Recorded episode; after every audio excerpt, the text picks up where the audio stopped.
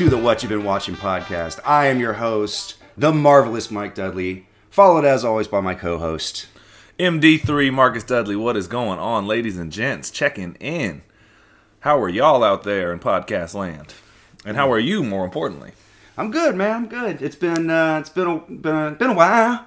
Yeah? yeah. All right, quick story about Staind before we get into it. Because you know us, we like our irreverence. If you ever go to a rehab, at one point they're going to let, as counselors, they're going to let you select music to play. And I guarantee there is a 100% chance that you are going to hear Staind. It's been a while. A 100% chance. But, anyways, anyways, that's here nor there. It's a good song. That and for some reason Garth Brooks standing inside the fire. Probably. Probably. Probably. Uh, anyway, so here's the question we've all been wanting to know: What you been watching? What you been watching, brother? What you been watching? I mean, first off, we can start off with that motherfucking Royal Rumble, son. Yeah, yeah, let's do that. I uh, Michael invited me to sit down and watch the Royal Rumble with him. What, like two Sundays ago, something like that, three Sundays ago. Yeah.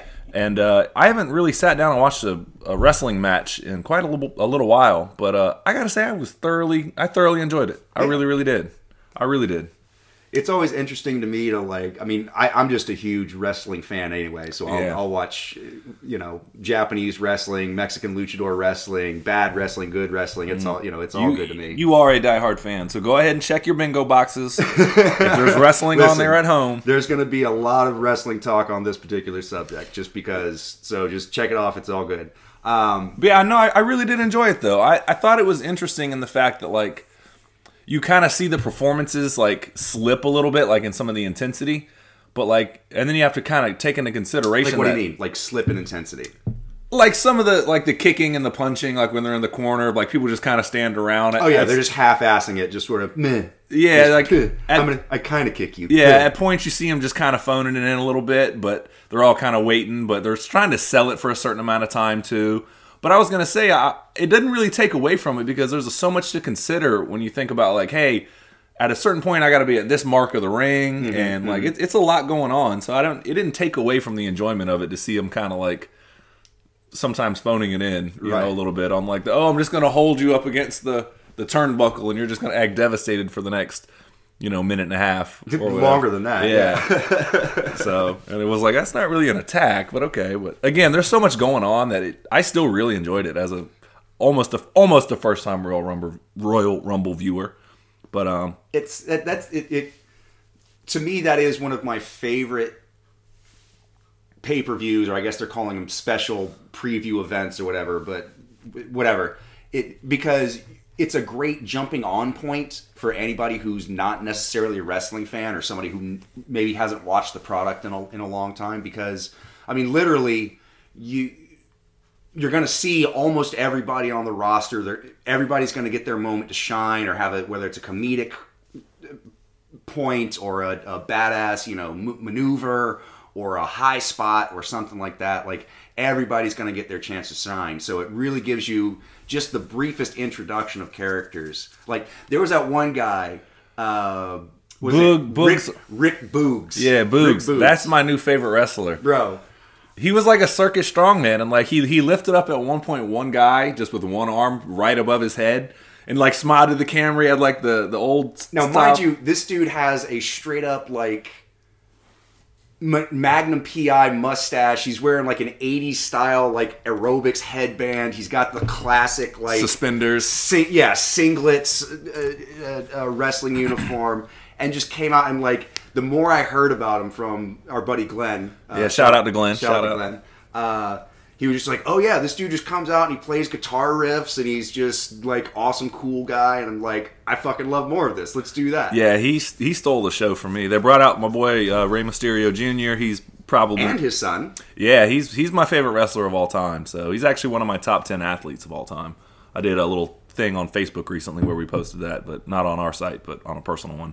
But yeah, he's I, I'm a big Rey Mysterio fan, but um, it did the only the ending was kind of whatever. Like when you watch it, because I know they just set up a rematch between um Roman? Reigns and Brock, Brock Lesnar. Lesnar. It's yeah. just like okay, like the second Brock Brock Lesnar came out, it's just like we all knew what was going to happen. Yeah, yeah, yeah. And and the, the, the real tragic part is, and you would have to be sort of a wrestling fan to know this, is that they've been pushing Brock Lesnar versus Roman Reigns for the past, I don't know, eight major pay per views. And so it's not even a match that we haven't seen before. It's not a match that anyone's clamoring for. It's just, it's the Vince McMahon wet dream match because he loves big, beefy dudes.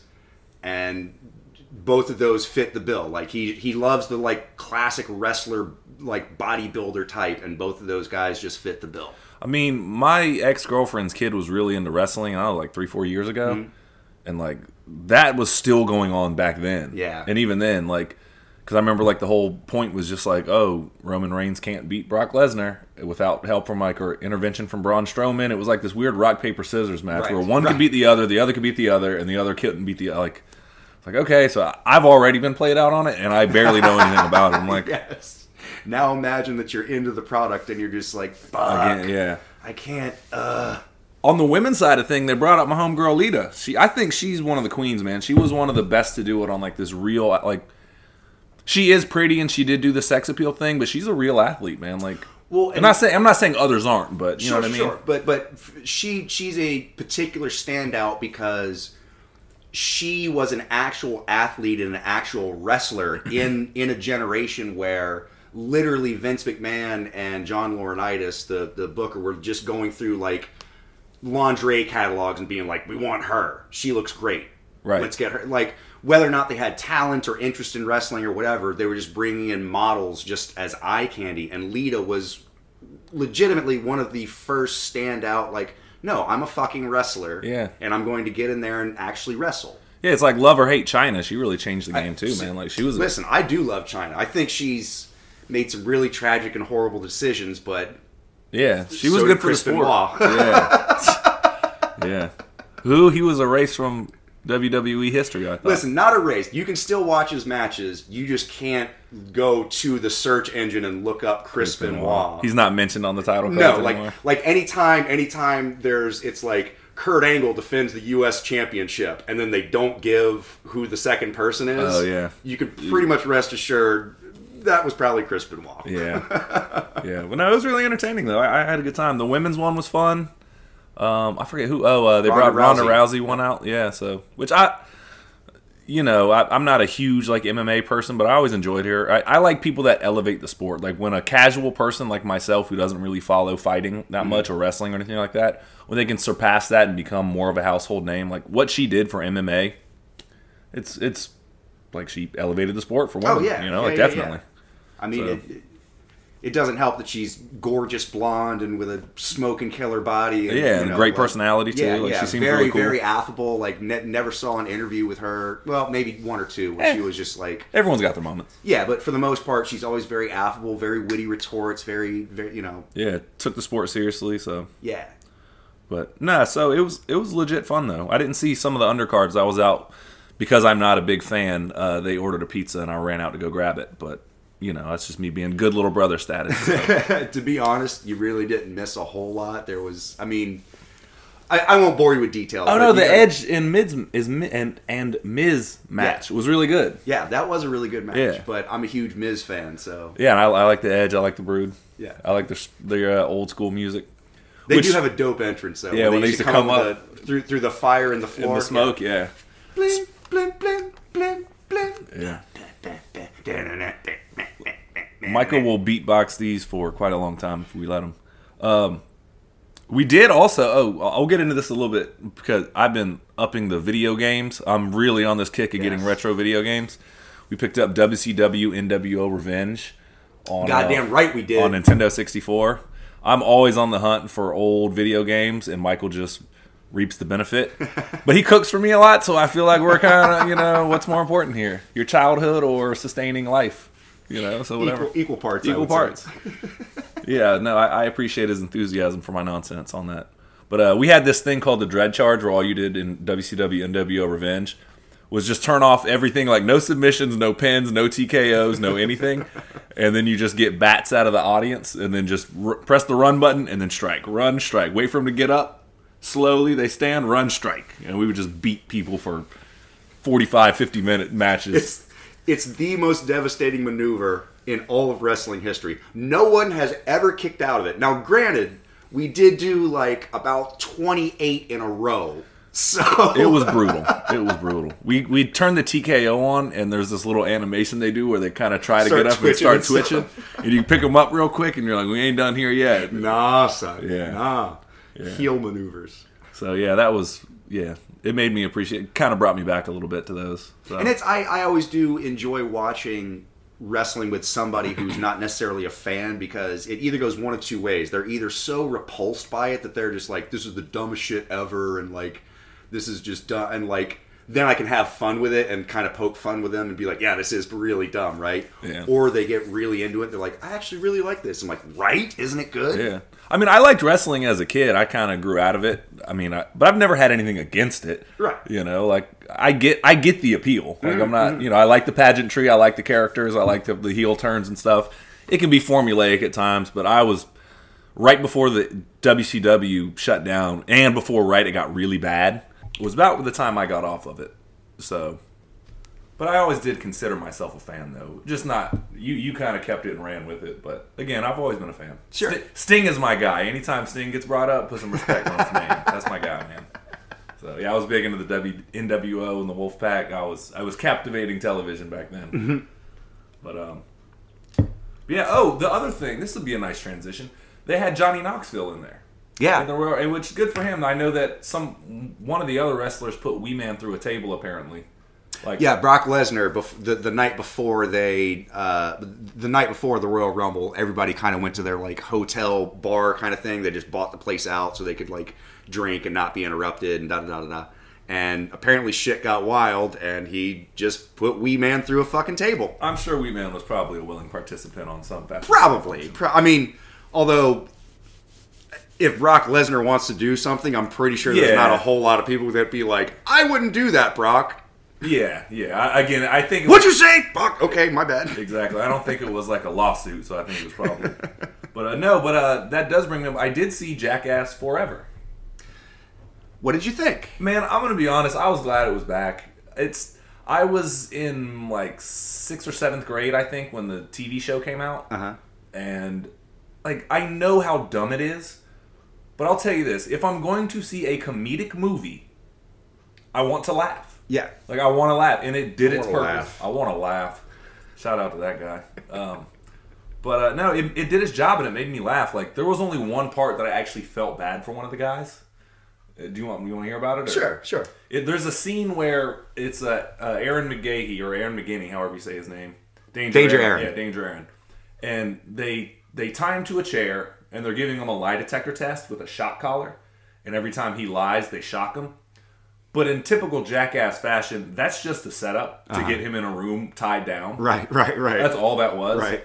And so they bring they they stop the lie detector test and they bring in little chunks of salmon and they dump it on his lap and then they pour honey all over him oh no. and they Oh, bring in a big ass black bear. and the bear is like not he's not fucking with him, but you can see the absolute fear in this man's eyes of like Fuck yeah. like, okay, this isn't funny, guys. And then right when he starts to complain, they just shock him. And he's standing there like oh no. pissing himself, and every time he's like, I, I, Oh, the no. fear in his eyes is just like. Usually, the fear of of these uh, buffoons doing what they're about to do kind of adds to the comedic premise because like there's a point where a guy goes and kisses a snake. But he's like shaking, like his whole body is shaking. Right, you He's can see to the- lean right. in to do the snake, but he's like, your natural instinct is to like move your fa- face away from a snake. Yeah, yeah. So it's like every every fiber in your in your brain is going like you shouldn't do this. shouldn't, There's some like primal lizard brain part of your of your head that's going like bad idea, bad idea. And so sometimes the fear adds to the comedic premise because you know it's like, oh man, this is terrible.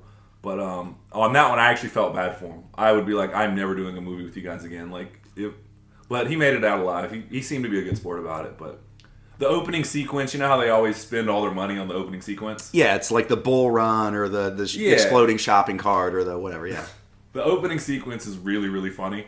You see everyone like playing in like this fake city or whatever, like on set. Like they're, they're pretty much you see all the characters like in city or whatever, and then you see panic start to hit, and you see a um, like a Godzilla creature come out, Okay. And uh, then everyone, you know, in their typical introduction fashions, is like Johnny Knoxville, and he does something stupid. Right, and, jumps okay. through a window. Yeah, or whatever. Gets smashed by a building. Yeah, Danger Ehren, and he gets tackled by Jalen Ramsey, shot at door Florida State players. Oh, really? Yeah, yeah, yeah. No, really? Okay. and um, yeah, Super Bowl champion as well. But um, hey, man. But um, and so, and then they show the monster, and it's Chris Pontius is painted his penis green, and it's it's sitting upright. And they have little feet attached to his nutsack, and they're walking it like a little Godzilla with arms. It, it made me. I'm like, it was so stupid. It's so stupid. That's great. And it's it's it's like I said, it's one of those movies. It leans into the lowbrow aspect of it. Listen, I love stupid juvenile humor. Yeah, dude. but- like you show me a butthole, and I will just I'll laugh. Like just it, I can't help it. Just there's some part of me that's like, bah! Yeah. I saw a butthole. It's great. Yeah. And those movies, all the homoeroticism is still in it. Like, Great, you know, it- great. It's everything you want in a Jackass movie. All the new cast is they're they're completely serviceable. See, that was going to be my question. Was was I mean it. It's hard to like hand off the reins from like such a well established and well beloved cast. Like, how do they stack up? Is it is it worth it? Is because for me, like if it was me, I would be willing to do anything. They'd be like, "Listen, we're going to cut off your penis. We're going to reattach it immediately, but for the movie, Right. can we cut?" And like, I'm not saying I'd do it, but I would have a hard decision with myself. They um, I'll say this they they're with the the main cast, the the original cast, pretty much for everything that they do. Okay. And so for a, a lot of it, like all, all the a lot of the new stuff, um, you don't really see like Chris Pontius doesn't do like a lot of stunts anymore. He just does stuff with his wiener, like painful stuff with his wiener, and um, like. Johnny Knoxville still does stunts, but you can tell he's the mastermind of all the pranks. Like him and obviously Jeff Tremaine, who's Right. a big proponent of it. Like they kind of just are the ones that set everybody up. But um, he still earns his paycheck though. He he fights a bull again, and at fifty some odd years old, he takes it like a champ. And everyone on this up the side of the thing at the the bowl arena is like clapping for him. They're like, man, that's why he's the captain. That's why he's the captain. Like Yeah. he gets manhandled by and it's at fifty years old. It's not the same anymore. But um, everyone still, if you like the personalities, like it all shines through. The new cast, they don't. I wouldn't. It, it's the same old stuff, just a couple different faces. And like I said, all the the remaining cast is there as well. Sure, sure. So it's like you still get all the Minus. Ryan Dunn. Yeah, they, they have a tribute to him at the end. Oh, that's good. And Bam Margera is in it for a blink and you miss it moment, which that's an unfortunate circumstance. You know, I think everybody in the world just wants him to be healthy again. And I mean, I, I'm not going to get into the whole Yeah, history, yeah. but like, do your research. Bam Margera is not in a good space right now, and he could really use your support. You yeah, know. you know, as somebody that struggles, I think everybody knows somebody that struggles with addiction and mental health and stuff. Well, like I mean. I, was- I was always a fan of the CKY stuff. CKY was my jam, and So, yeah, it's it's it's just sad to see him like go out so far to the edge, and yeah, it's just it, it's hard. It's hard. yeah, but he's in it in a blink and you miss it moment. But um, again, we just want. I think everybody just wants him to be healthy again. Yeah. It is what it is. Too much. Enough on that. But Yeah. yeah, it's, it's a really funny movie. If you just want to laugh, just at dumb shit, it's right. It's exactly what you think it is. And I know they'll do a four point five because they they shoot more than they use. Oh yeah, always, And, like, always, the- always. Like once they release release it on digital format or or streaming format or Yeah. something, like there's gonna be they're, they're gonna find a way to work that in. Yeah, they do Like, because there's Jackass One, Jackass 1.5, Jackass Two, Jackass 2.5, Jackass Dirty 3, Grandpa. Jackass Right, 3.5, and there probably will be a 4.5. Yeah. But but it was it was really funny. It made me laugh. I saw it with my girlfriend, and she just laughed. Shout out to. Angie. Yeah, shout out to Angie. I love you, sweetheart. But um, she was just like, "This is the difference between men and women." yeah, yeah, it is. It is. It really is. It really is. But, uh, what in terms of like dudes can just sit there and watch like, oh, you got hit in the nuts. It's funny. Or no, she was more referring to the fact that like women wouldn't sign themselves up to do this. You know what I mean? Oh, shit! Like nah. I'm gonna have you jump on my testicles with a pogo stick while I'm wearing a cup. Like women would be like, okay, like I'm gonna put on a spike bra and you're gonna punch me in the boob with it. Like no, like most. I'm not saying those women don't exist, but she was she made a joke. but typically they go into porn. So thank yeah, God. look, yeah, we all we all got our ways out. So. But yeah, Jackass Four. So I, I saw it. I appreciated it. Um, this is pretty much just going to be a literal episode of what you've been watching. What you've been watching, So, yeah. Hey, we're going to live up to our title today. So I'm gonna hit you with it. What you what you've been watching, good sir? Oh man, saw uh, had a shitty movie night with uh, friends and family, and we watched Anaconda and Stargate back to back. Nice. Which I had I had seen Anaconda more recently, and it was even just as, as ridiculous as I had remembered it, but like even even better than I than I had. So, uh, I mean, you get Jon Voight, and he's doing this ridiculous, like kind of South American, kind of French, kind Yeah. of like I can't really place where. And I I love a good bad accent, Yeah, like. I, but his accent is so unplaceable and it's just all over the place and he has this thing where the whole time he does this like perma scowl thing where he's like drawing his mouth down into the, the he's drawing his mouth down in the corners and like he always looked like he's talking like this like he's trying to do like a bad scarface or like or Yeah, I like i don't know like but the entire movie he's got this look on his face and then he tells you these things in this weird unpermissible accent i can't tell where it's from but it's kind of kind of familiar but kind of nuts That's pretty good. Actually. like like Go ahead and check that bingo box. so Michael doing a voice. so and then you get j-lo like literally her hairstyle changes no less than three times the entire movie and i notice shit like that because there's a little gay man inside of me that's just screaming to get out baby out, yeah. it's because i swear to god like not just like it goes from wavy to straight but like different hair lengths and like different like different shades and like you you got some work done like in between first scene and last scene Yeah, I saw that movie a good amount when it first came out. It'd be nice to go back and watch it with a more critical "Where did they fuck up?" eye. It's great. I'll tell you where they fucked up. There's literally a scene where the boat is leaving and they run the film backwards. Like they have a shot of the boat coming into this little lagoon thing, and then they needed a shot of the boat leaving. And I guess they fucking forgot, so they just run it backwards. And if you watch the waterfall in the background, the fucking water is rushing up, Oh, and it's very fucking obvious if you know where to look. That's hilarious. I like stuff like that. And then they have Ice Cube listening to an Ice Cube song in the movie. Like he's playing an Ice Cube song on his radio as they're on the boat. And I'm like, so wait, in this world, like, does everybody, like, wherever this character goes, are people like, hey, you know who you look like? I mean, probably. yeah, probably. Like, is he ordering a pizza and people are like, you know, you sound just like Ice Cube, and like, or is this a world where like Ice Cube looks different? I don't know. It's it, it raises all these different like philosophical questions that I just can't answer. Yeah, I, I mean, probably it was in his contract of like, I get to be on the soundtrack, and you're gonna play that soundtrack song in the movie for promotion. Uh, So probably, But still, like, probably. it still raises the question of like, how meta are we getting here? Yeah, Yeah. yeah. No, that's pretty funny. Yeah, no, I, it's weird though, man. I, I have a lot of respect for Ice Cube. I really do. I think just he's just an OG man. I like when people like start to live their best lives, and he's been doing that for a while. But I know, like about I don't know, six years ago, he actually got the Goodyear blimp, and it said today was a good day. oh really? Yeah, and it was like Where was Ice- this? It was, it was in uh, South Central, I think, and it was it was Ice Cube. Did the Lakers day. beat the Supersonics? Probably. I think the Supersonics were the the Oklahoma City Thunder by then. Okay, it still counts. Yeah, exactly. But uh, yeah, I just I like when people live their best lives like that, and he just seems to be he's just a cool dude. He's got a son in the game now. It's like like I check in on Big Boi from OutKast sometimes. Like his son play was playing football at Oregon.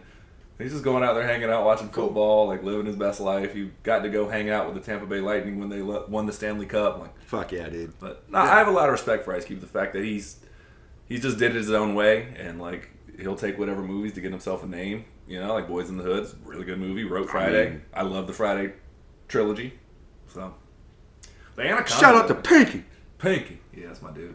No, Anaconda. I remember it as a kid, and like they treat them sometimes like the snake is venomous. Like if it bites you, like swell up, and like other times it's like No, not not really swell up, but they do treat it like sometimes it's sort of a passive hunter, and sometimes it's this like Michael Myers esque like killing force, and you're just like, all right, like what the fuck, really? Yeah, and like I don't know if a snake like the way they eat, it would take forever for them to to kill and eat the thing, and then it'd probably just go away for Right, weeks. right. Oh, no, yeah, th- that's what I'm had saying. The taste for human blood, and it was just like you're next, you're next, you're next. Like I mean, it's it's literally just a Jaws ripoff. The Yeah. entire thing is just, oh my god, we can't go in the water because there's a snake.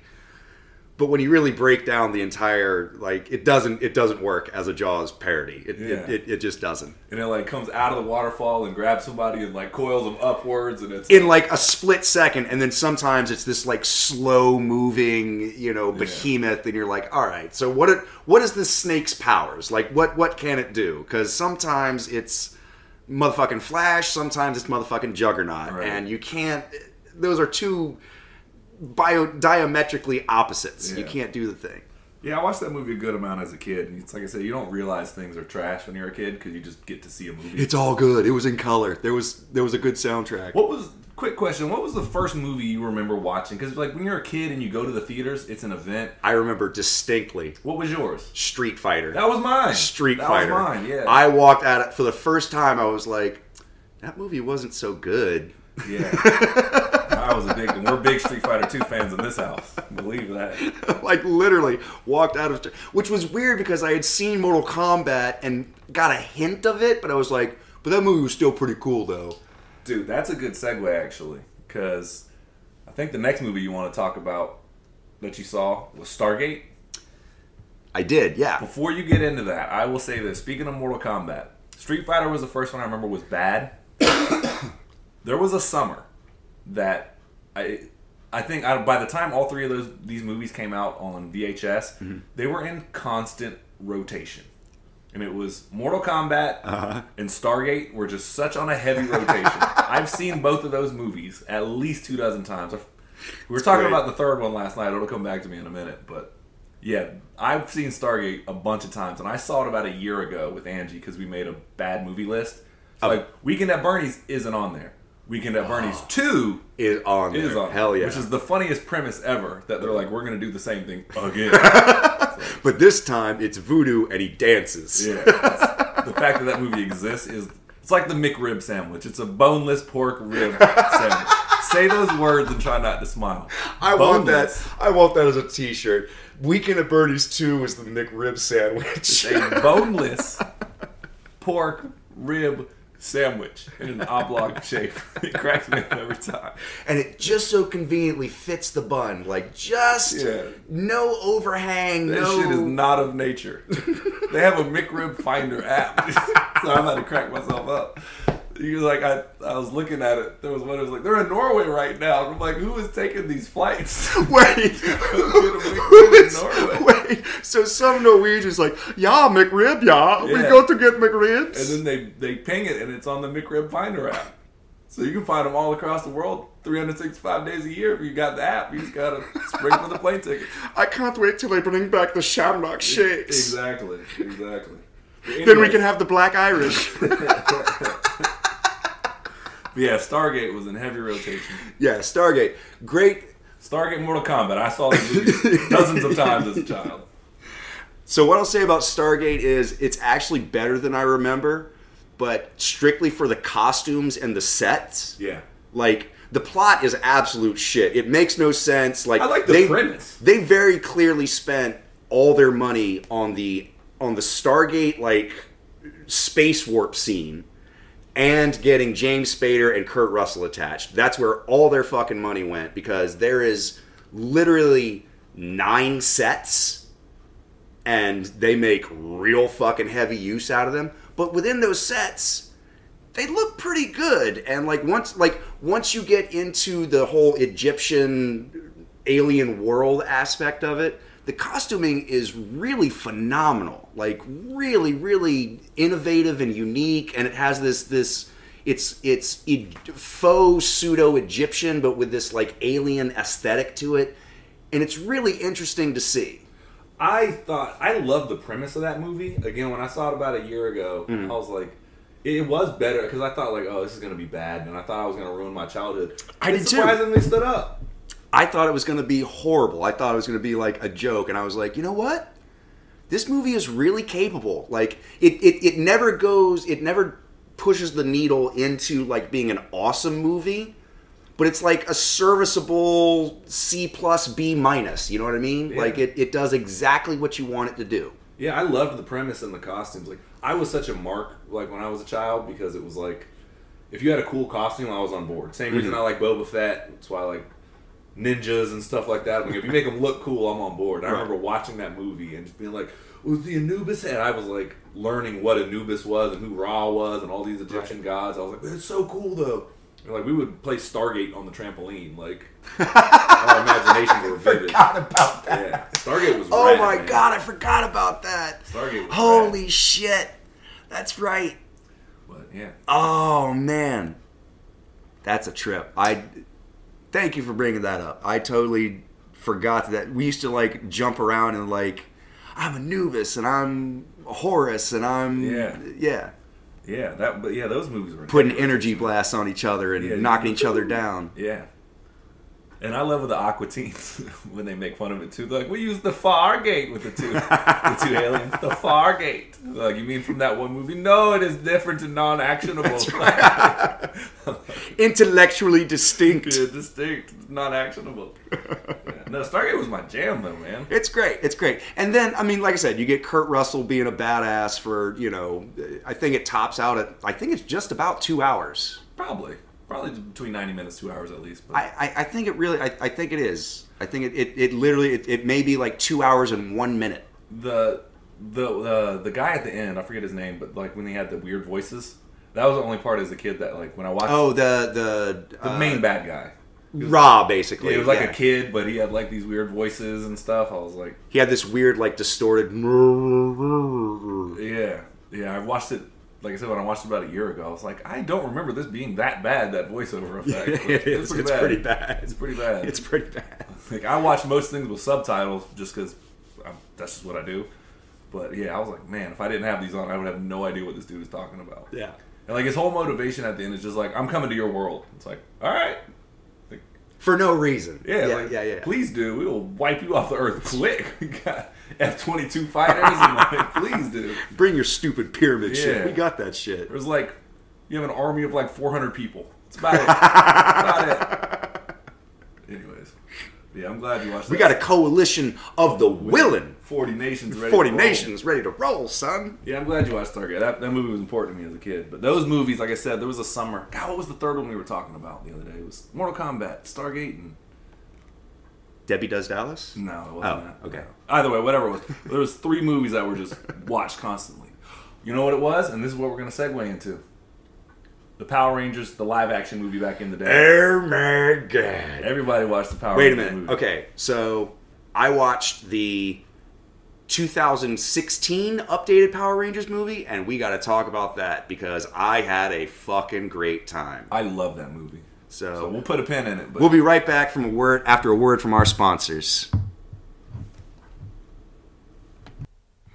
Ah, the French champagne, known for its quality and excellence. Now there's a new champagne from California Vineyards, Paul Masson. Thank you for our sponsors, Paul Masson. and Orson Welles returning for the grave for that. Anyways, we were talking about the Power Rangers. Power Rangers movie. Oh my god. This movie was great. I mean, when you you initially texted me uh, because we normally play D and D on Sunday, and I was in Maryland, and you're like, "Oh, we had shitty movie night, and we watched the 2000 the the, the most recent Power Rangers movie, I think it's 2015, 2016. 16, something like that. Okay, whatever. yeah, yeah. the most recent one." But you're like, "Yeah, we watched the shitty movie night." And my first response goes, "The new Power Rangers is not a shitty movie. It's- it is not a shitty movie." So to be clear, when I say shitty movie night, it doesn't necessarily mean that we're watching bad movies. It's that we're watching movies that we have wild expectations for one way or the other. Right. It, it's it's we're we're either expecting it to be so bad that it's awesome or so bad that we can't help but talk about it and rant about how bad it is. So it doesn't necessarily mean shitty movie. It just means it's not. We're not watching like There Will Be Blood Right, right, or I like The Big Lebowski or No, I know what you meant. I just had to stand up for Power Rangers in that moment. Which, As- by the way, ended up not being a bad movie at all. At all, I not. had a fucking blast watching that movie. Lizzie Banks is out there crushing it. That would be our underrated performance of the week. Is Uh, Liz Banks hundred percent in. Power Rangers. She chooses Also in Zack and Miri make a porno. Also in, uh, I mean, she's the queen. She's just coolest. she's dope. Hire her for any movie that you're making, and cast her as like the quirky friend, and you got it. We're good. Like done. But no, Power Rangers is my shit though. I was Power Rangers came out in America when I was in kindergarten, so I was the target audience. I didn't get into like all the Power Rangers Turbo, Power Rangers Saber, Power mm-hmm. Rangers Time Force. The first two iterations where it was the original five, and then they added Tommy to it, and then the cast in the movie. That was about as far as I went. Well, and then they, I think I dropped off when they brought in Kat, who was the new Pink Ranger. Yeah, she was in the movie.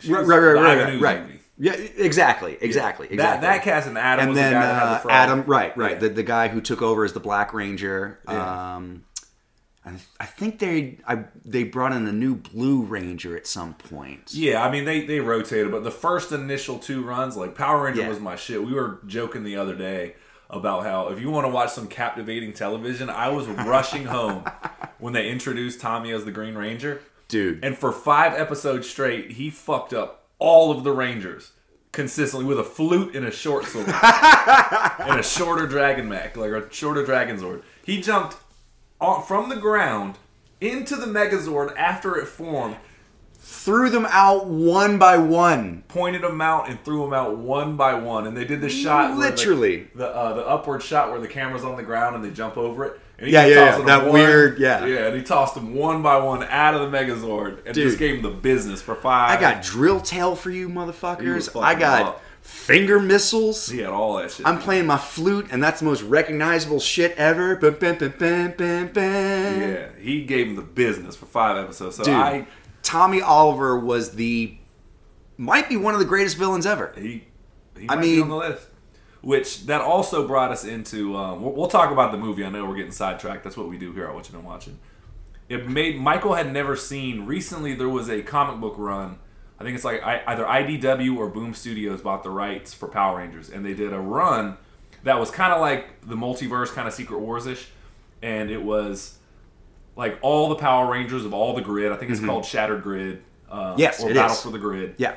and they do this giant war of all the the the one an, e, an e, more evil version of Tommy comes through. He's the Green and White Ranger combined. Yeah, so it's it's this weird alternate reality Tommy Oliver where he is both the green he, he's a, he's amassed all the powers of every Green Ranger or like Whatever whatever, is. but it's a blend of his costume looks like a blend of the white and the Green Ranger Yeah. at the same time.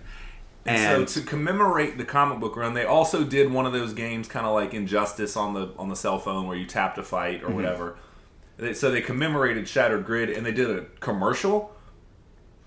Michael had never seen it before. it's amazing. It's it's him sitting in a throne as he's about to unleash.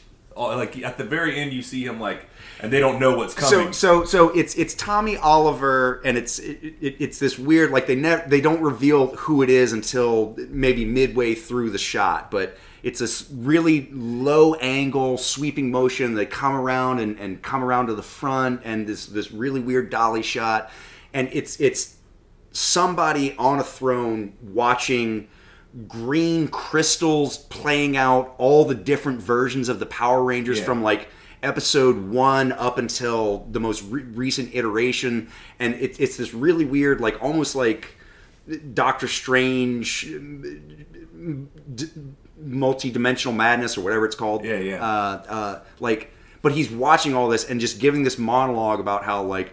They don't so much power power, right? yeah. So much power over all these different timelines and all these different worlds, and none of them understand what power they really truly possess. And then it comes around, it's Tommy Oliver, and like all of a sudden, this weird Pink Ranger comes in, and is like, "Master, they've all been a assembled." He's like, "Now I'm going to show them what it means to be a true Power Ranger," and Yeah. like he basically is just like. You see all these Zords of all different types rise up over the horizon. It's only like a thirty second commercial, but if you were a if you were born in the eighties or like real real early nineties, watch this commercial. That shit will have you so hyped. Like, please make this movie tomorrow. I went on a, I, I shit you not, a literal 10 minute rave about like Why is this not a movie? I would pay $14 right now to go see this in theaters where Tommy Oliver is like the badass Power Ranger, like God killer, and he's just going to take on every Power Ranger ever. Yes, Yeah. do this. Yeah, so if you haven't read, I think it's based on the comic book run. I don't think it's a one for one, but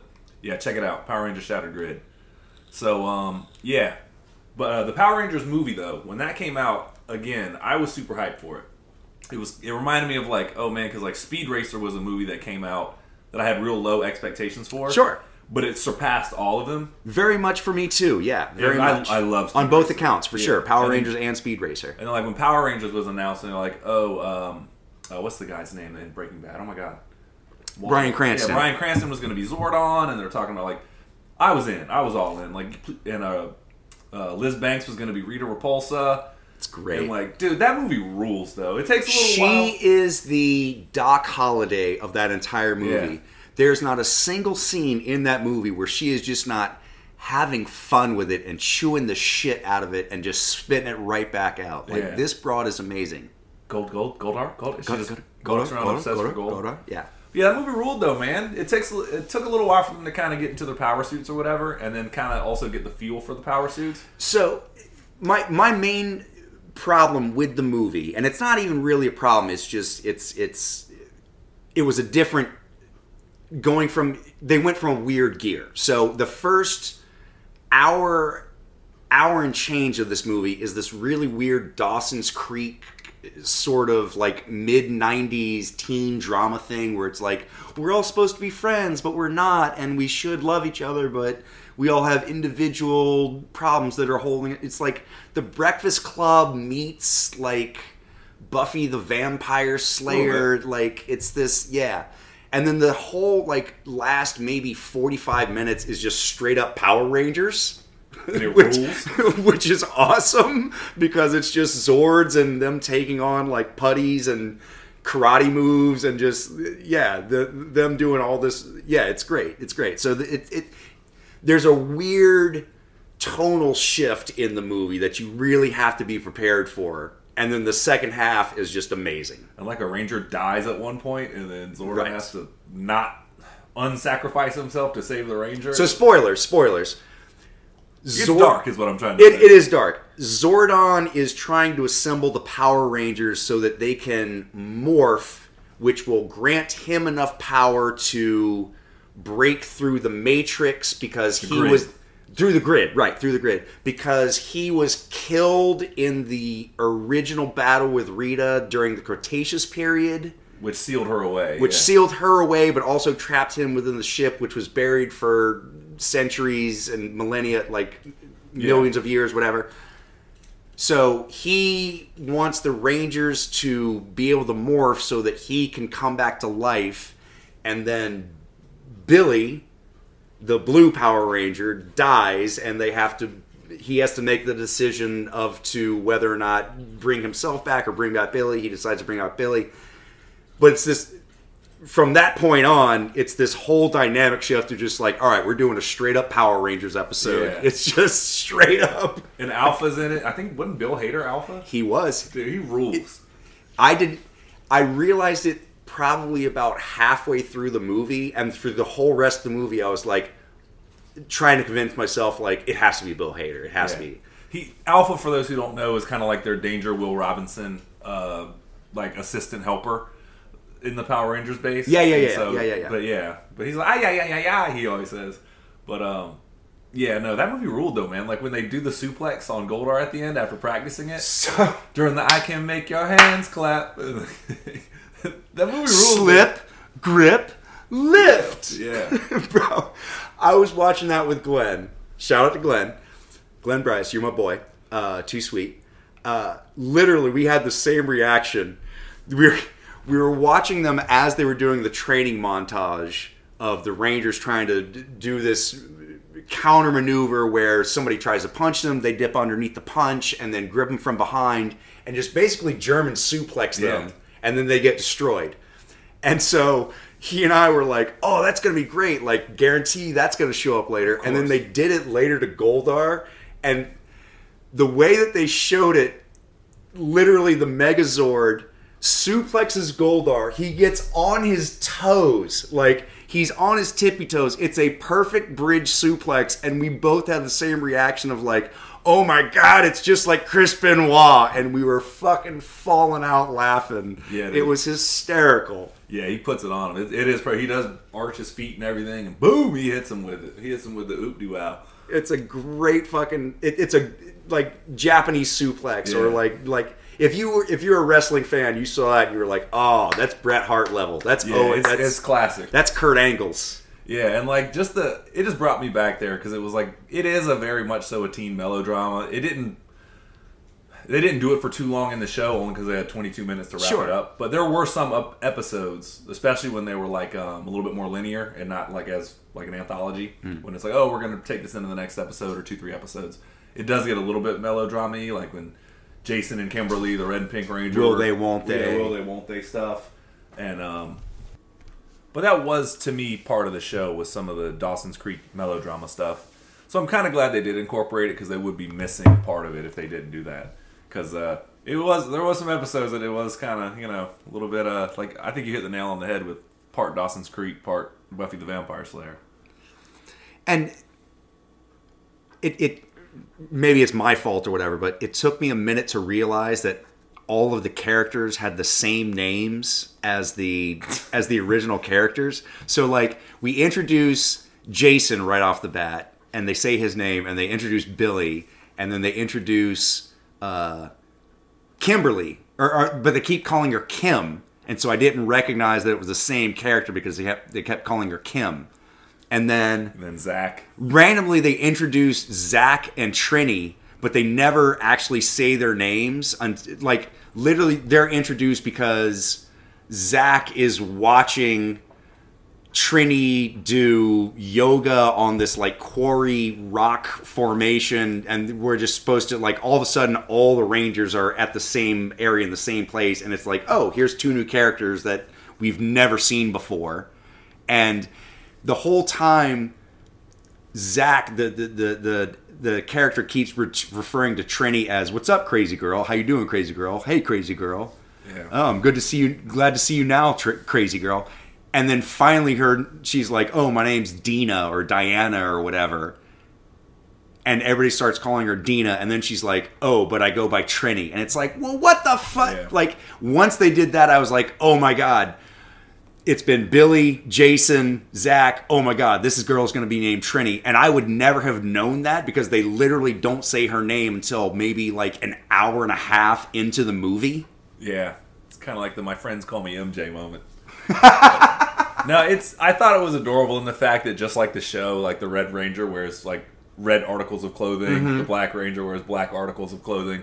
When they jump in the water after they get their power, they all like illuminate whatever their their power suits. Yeah, is. they have they have their power coins in their pocket, and there's a scene where they are finding the the ship that was buried, Zordon ship that was buried for millennia. yeah, and they kind of black they out. they jump they they jump into a in a lake of water and Jason's glowing red and Kimberly's glowing purple and Zach who is an Asian uh he, he's he's an Asian character and he goes I'm black and Billy who is black looks at him and goes really he's like meh Yeah. no, they all had their little like shtick. Like um, Billy was like on the autistic spectrum or whatever Yeah. you could tell, and like they all kind of had their own like things going on. But yeah, I I loved it, man. I'm I'm glad they brought it back. I'm a Power Rangers fan. To me, it's kind of like the Ninja Turtles. I even if it's not for me, like my my original introduction to the Ninja, Ninja Turtles was the classic '90s cartoon right even if like when they did the the new ones that Michael Bay produced, I'm just glad they're around. You know, Sure. so so a next generation can have. Oh, those are my turtles. Like, sure So, long live the Power Rangers. Go go go, go go go. I so I would be remiss to talk about if I didn't talk about the Krispy Kreme product placement Oh, in yeah. this. Like literally, the whole crux of the movie is Rita Repulsa is trying to find this super crystal thing that was buried since the dinosaur era. And it just so happens to be buried underneath a Krispy Kreme. And I shit you not, they say Krispy Kreme about mm, 508 times in the movie it's at least two dozen.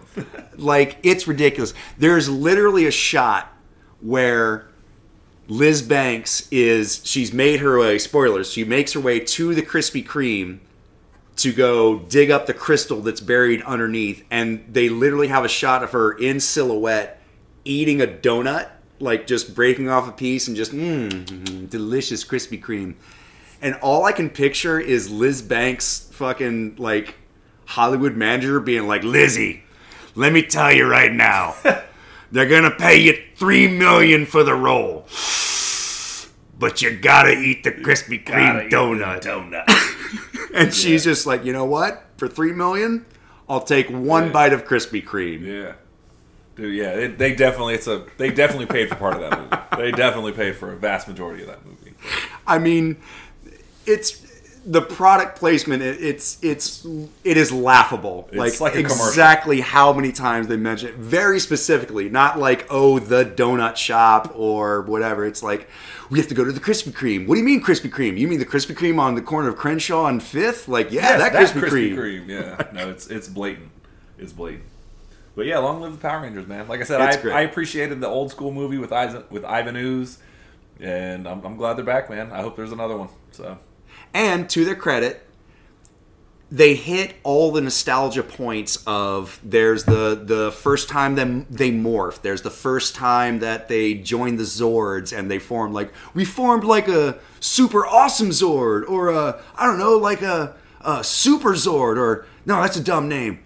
A Megazord. Yeah, yeah, yeah, yeah. They did not do the the uh, the straight on camera shot of Mastodon, Pterodactyl, Tyrannosaurus. Yeah, they didn't do that, which I thought they missed. Saber-tooth tiger. But they do make up at the very, very end. The stinger is they introduce the concept of Tommy Oliver transferring like they they do this weird like Ferris Bueller thing of like it's it's detention and they're calling out all the Power Rangers names, you know, uh, Jason whatever and Kimberly whatever, Tommy Oliver, Tommy, Tommy Oliver, Tommy, and then they just focus in on like a green and white jacket draped across the back of a chair, and it just says Oliver on the back, and they're like smash cut. yeah, dude. I hope they I hope they bring it back. I, if they're gonna do a re a reboot of that and make a sequel, I really hope that they keep it in that same world because that too. was well worthwhile. It was it's a really enjoyable movie. Like It's phenomenal, and like I said, Lizzie Banks crushes Yeah. it. She she is the Val Kilmer of that whole movie. Absolutely. She is the Doc Holliday. Just watch her, and you will have a great time.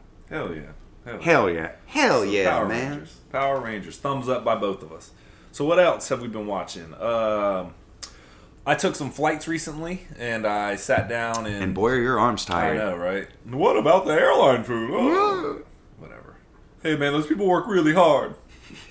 uh, no, I watched um, on the way up to uh, to Maryland. I uh, well, on the flight, I watched a, a stand up special. Theo Von, regular people. Right on. I, I'm a fan of his. I mean, I, I watched him on Road Rules or Real World, whatever it was back in the day. I think he was Road Rules. I think it was Road Rules. Yeah. Yeah, but I, either way, it's it kind of falls in the same category. But um, he's come a long way, man. He's some people aren't a fan, but he's funny because he stutters a lot. He's like, and um, which I do too. So hey, he's maybe my kindred spirit. but he'll just say ridiculous stuff. He'll be like, and um, um, that one kid, he had a helmet. So let me tell you, he'll just go off this tangent. And he says things that only he knows what he's talking about. He'll be like, man, that's some of that, some of that, um, that Alabama birth control, and it's crossing state lines. Like, it's interesting to see the way his mind works. But I did watch that, so that was I enjoyed it. Theo Von, regular people, he's a funny dude. Um, I did also watch while I was in Maryland. I sat down and watched two James Bond films after talking Nice. about the opening, uh, the cold opens. Uh, I watched Casino Royale, which is a great movie. It's a, a- great James Bond movie. Great It, it really slows down in the end, especially if you're not a poker fan. Like it's it's very technical in its in its movement of you got to understand poker and you got to understand the, the the subtle gravitas of of what is playing out before you. But other than that, phenomenal movie. Especially like the James Bond torture scene where Mads Mikkelsen is just hitting him in the balls with a, a, a monkey fist rope. That's Yeah. great. It actually took me a minute the first time I saw that when he cut the bottom of the chair out. I was like, all right, where is this going? And then I saw him hit him, and I was like, "Oh, he's just." And then it dawned on me. It, it took me longer than it should have. I was like, "Oh, oh, I see what's happening here. Which- I see what's happening here." Which it's weird for me because I recognized immediately what that was because in the Coast Guard we have these they're, they're basically lead lines and you, you would take this balled up piece of rope and attach it to your your your mooring lines. So you would have this real skinny piece of piece of line attached to this big mooring line and it was literally to toss to the shore. to the shore, to the docks, so that you could then lead your your, your thick mooring lines out. But you gotta understand that monkey fist at the end is a solid. Solid. I mean, and a, a real dense pound, pound and a half, maybe of really dense, knotted up mess. Yeah, I worked at a marina, so I I didn't see any that big, but uh, even just like the the smaller rips that we had when they were like that, it was like woo. Yeah. But um, no, it took me a minute to figure out what he was doing. But he tells him at one point, he's like, "No, no, no, no, no." When you think he's gonna break, he's like, "To the right, To the right. I have an itch to the right, Right, right. And he's like, "The whole world's gonna know that you died scratching my No. balls." Yeah, like He's so badass in yeah, that. yeah. It's that's a really that's one of the top tier. I think, I think they hit their pinnacle of the. I haven't seen the the most recent one. Um, time to die, whatever, no time to die or whatever it is. The most recent Daniel Craig one, his final one. Oh, uh, No time to die, I think it's called. But they're all kind of run together. Whatever. But whatever. But I think they hit their pinnacle with Skyfall. But yes, yes. Casino Royale was, was a wonderful introduction, and after watching, we were talking about cold opens last week, and I sat down and watched it, and I was like, "All right, well, screw it."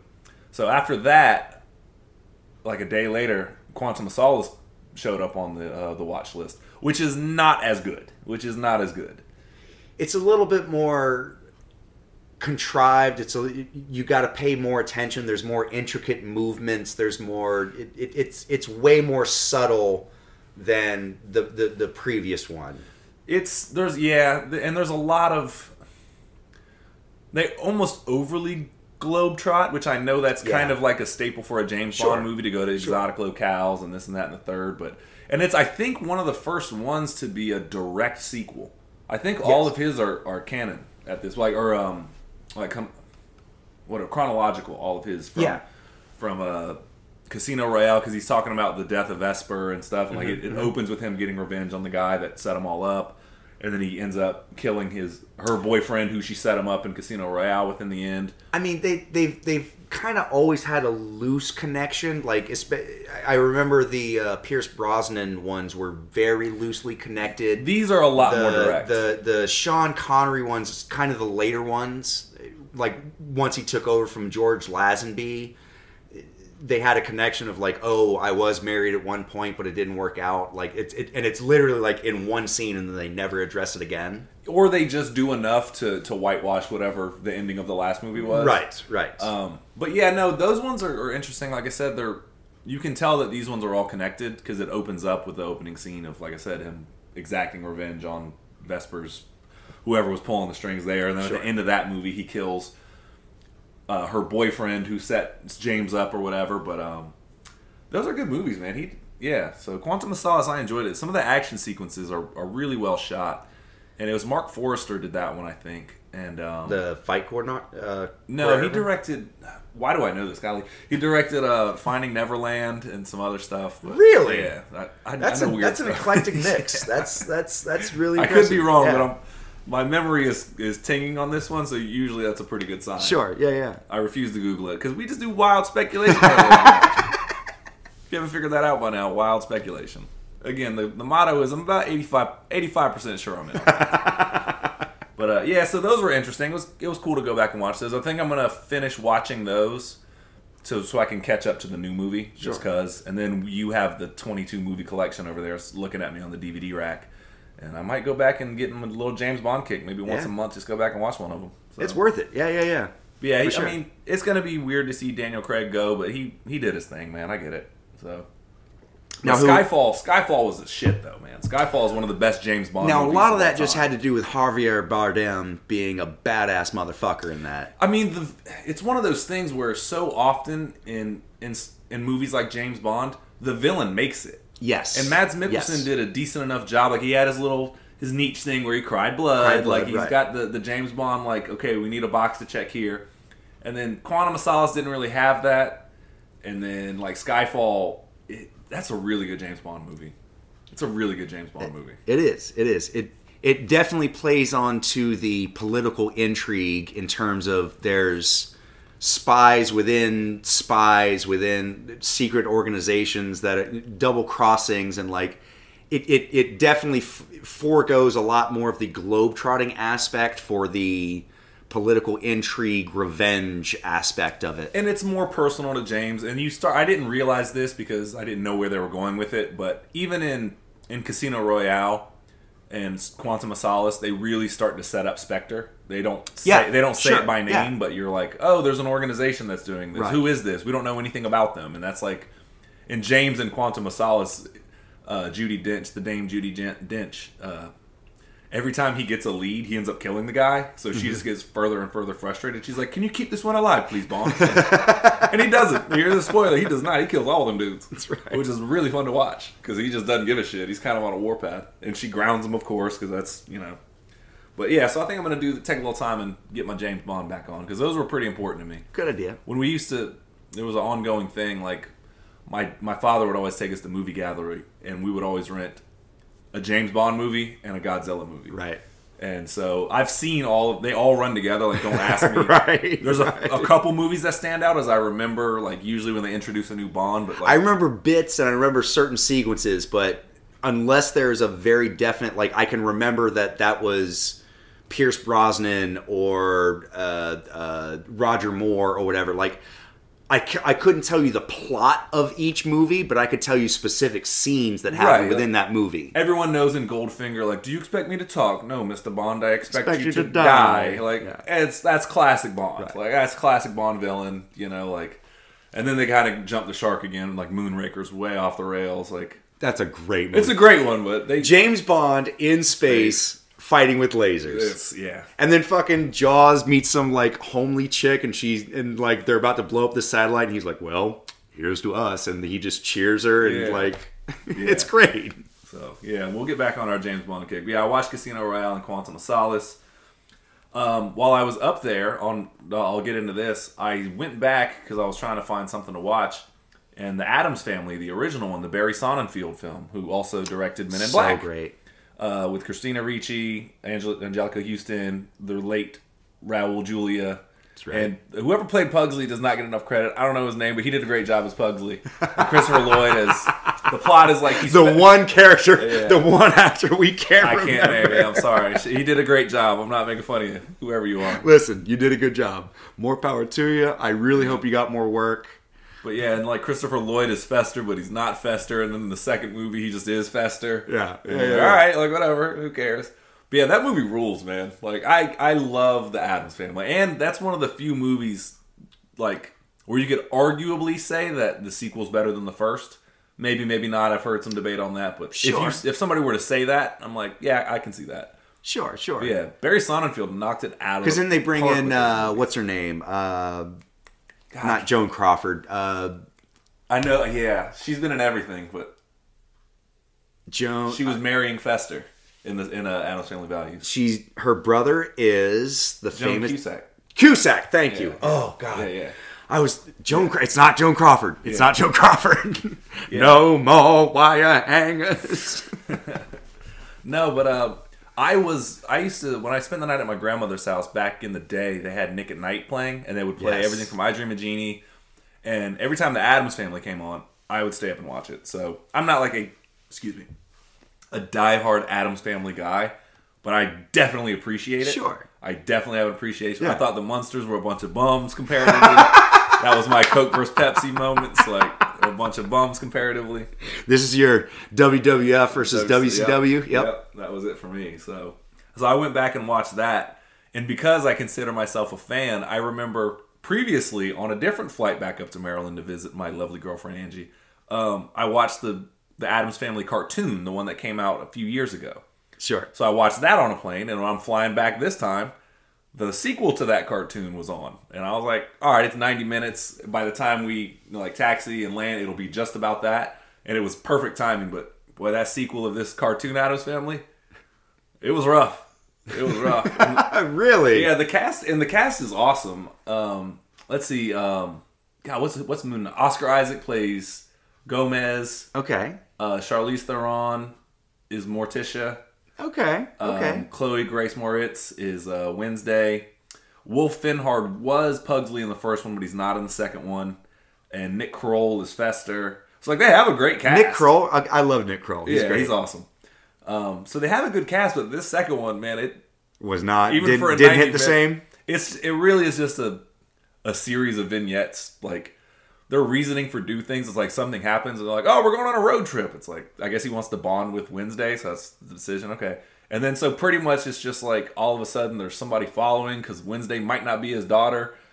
And then it's like it, it just, um, just it's just like a series of loose things connected when they stop in a city. They're like, So- oh, we're gonna go to Miami, and then they do Miami hijinks, and we're gonna go to the Grand Canyon, and we do Grand Canyon hijinks, and it's like, So it sounds like it was a collection of like B sides or B bits that they had originally written for the first movie that didn't make it, and then once the first movie made so much money, they were like, "Well, fuck, how do we do this? Like, can you can you turn around another one in a year?" And they're like, They did. Yeah, we got all these extra shit we can use. Like, we just been sitting on it. Yeah, why not? Yeah, So- there was they they I could because I remember how quickly it came out. It was like one October to the next, or Mm-hmm, something really quick like that. Or I was like, man, okay, another Addams family. But again, I'm a fan. It was something that the person like like next to me was like an older person, like an older woman, and she looked at me like, why is this dude watching cartoons? Like, That's what I do. That's what I do.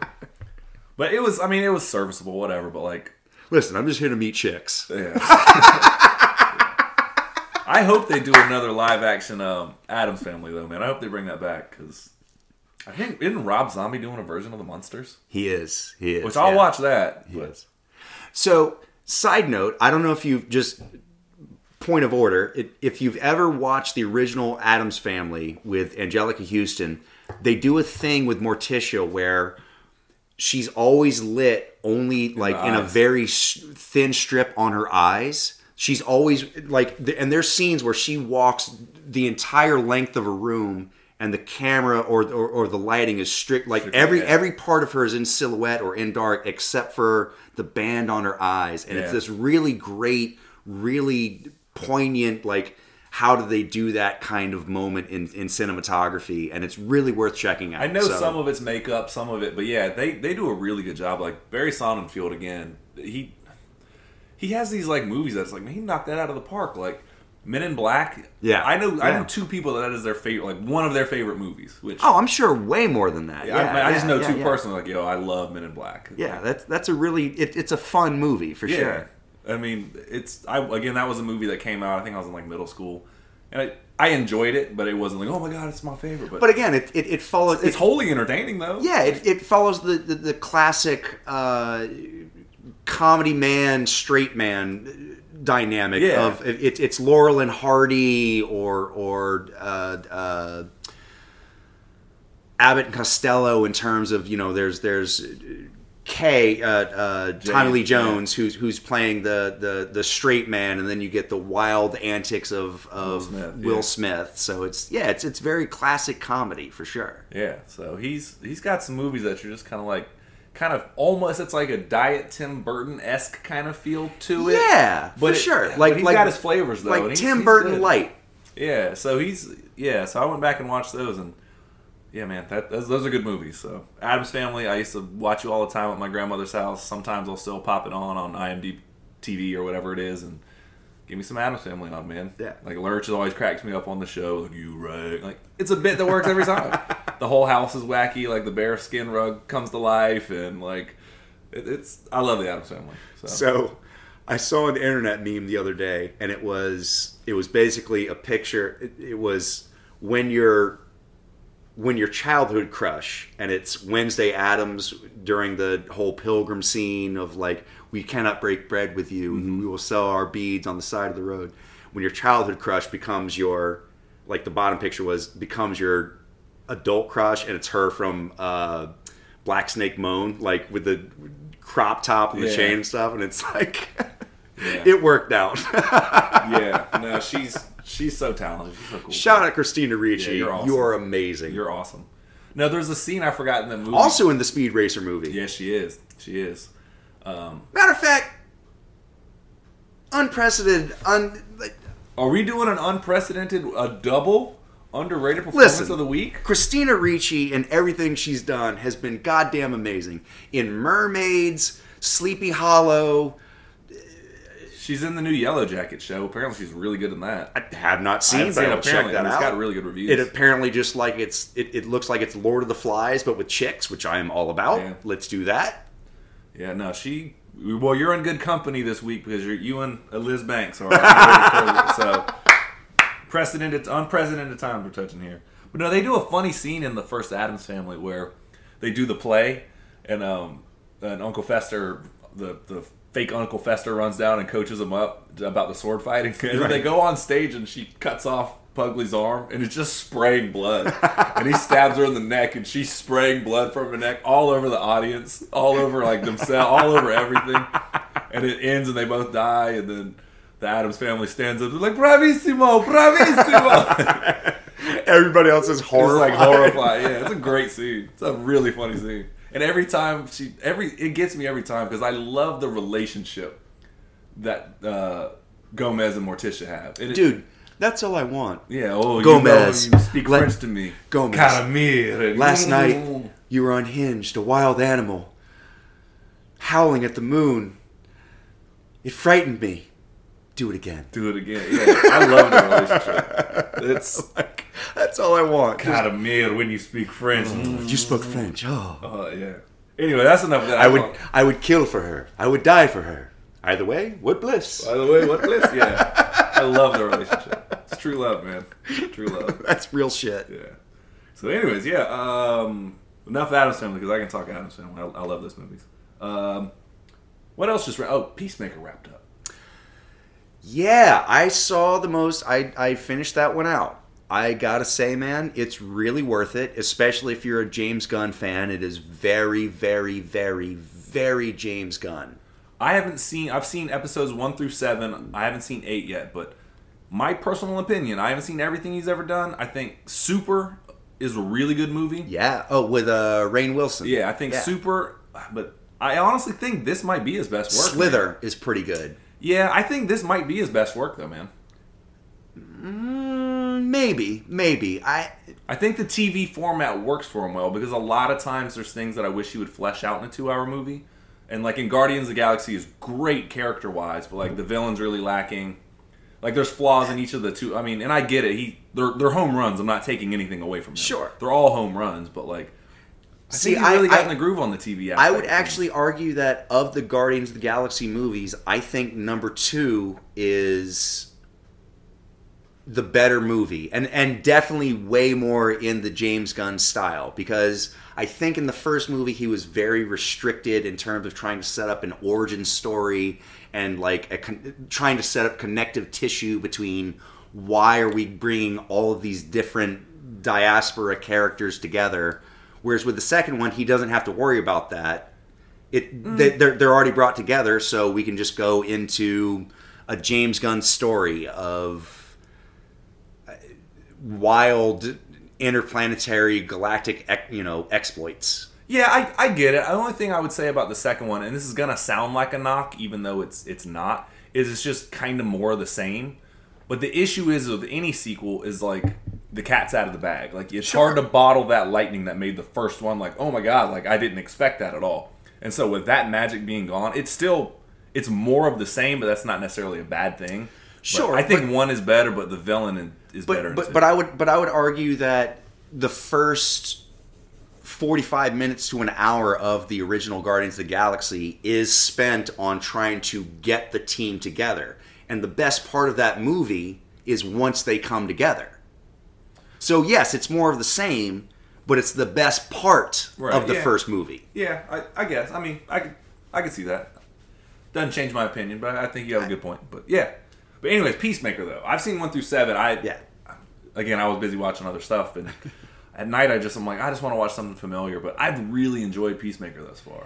it's really worthwhile and it's it's again it's very much in that james gunn hyper violent it's it's almost a perfect mix of kevin smith meets quentin tarantino because there's there's very introspective dialogue driven scenes that are very much full of character development and exposition and sort of bringing up to date a character's mental state.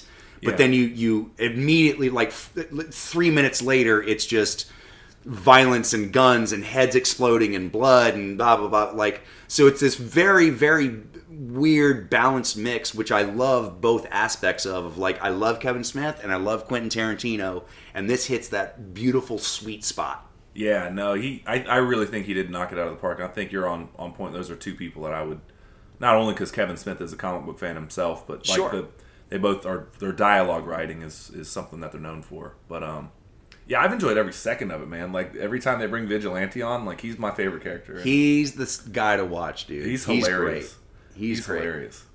And um, like you kind of it's John Cena is he's a really good actor in this one. Like he he does a really great job Mm-hmm. in my opinion. I know some of it's improv and like James Gunn was saying that like oh man like he's he brings this stuff sometimes. I just I got to keep it in. Sure. And he kind of just gives him enough free reign to like hey man have fun with the character. And he seems to really John Cena seems to really be in tune with the character. Like he, he I guess he kind of hinted that he was bisexual and then because he really sat down and thought about it. Uh, Wait, you're talking about John Cena, John Cena. Hinted that he Yeah. himself might be no, no, bisexual? no, Peacemaker. Oh, I'm yeah, sorry. okay, okay, That okay, okay. Peacemaker may be. I just bi- want to be clear on sorry, that. Sorry, We're not starting rumors. No, no, no, no. We're not. That that Peacemaker may be Weekly bisexual. World News. What you been watching podcast says John Cena sucked a dick one time. Yeah, CBR.com. shout out. Yeah. Um, but no, he was saying that uh, he thought down like after getting the script or whatever that John Cena kind of read it, and he's like, yeah, he would have repressed stuff from being a kid, but he also loves freedom and like I don't know the way he broke it down was really interesting. And James Gunn, when he kind of pitched it to him, he was like, you know, you're onto something there. So you can tell that he really is in tune with the character of being Peacemaker, and like he puts on this front facade of like, like I will. I'll kill anybody. I'm the best there is, and like this super ego maniac. But he really is damaged. Like he oh, really Oh, yeah, has been yeah, through yeah, some shit. Yeah, yeah. It, it's total. It's total. Putting up a King the baby syndrome. Yeah, Yeah, king baby, king baby syndrome. Yeah, exactly. Like I'm the best. I have to be the best. I'm the best. I'm the best because oh, don't look at me. I'm vulnerable and uh, I'm, I'm broken. I, I I read an article recently where basically James Gunn talked about how he had had a conversation with, with John Cena, and John Cena brought up the idea of